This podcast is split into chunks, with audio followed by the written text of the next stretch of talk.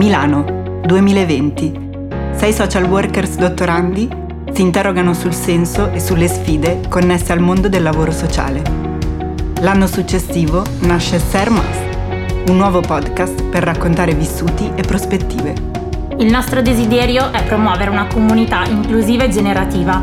Condividiamo riflessioni di gruppo per fare luce su dilemmi e zone d'ombra. Proponiamo nuovi punti di vista per scardinare stereotipi e luoghi comuni che da sempre accompagnano il mondo dell'aiuto.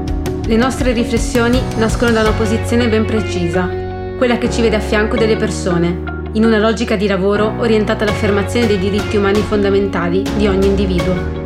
Grazie all'associazione Relational Social Work vi presentiamo testimonianze ed esperienze professionali, contributi teorici e ricerche di social work.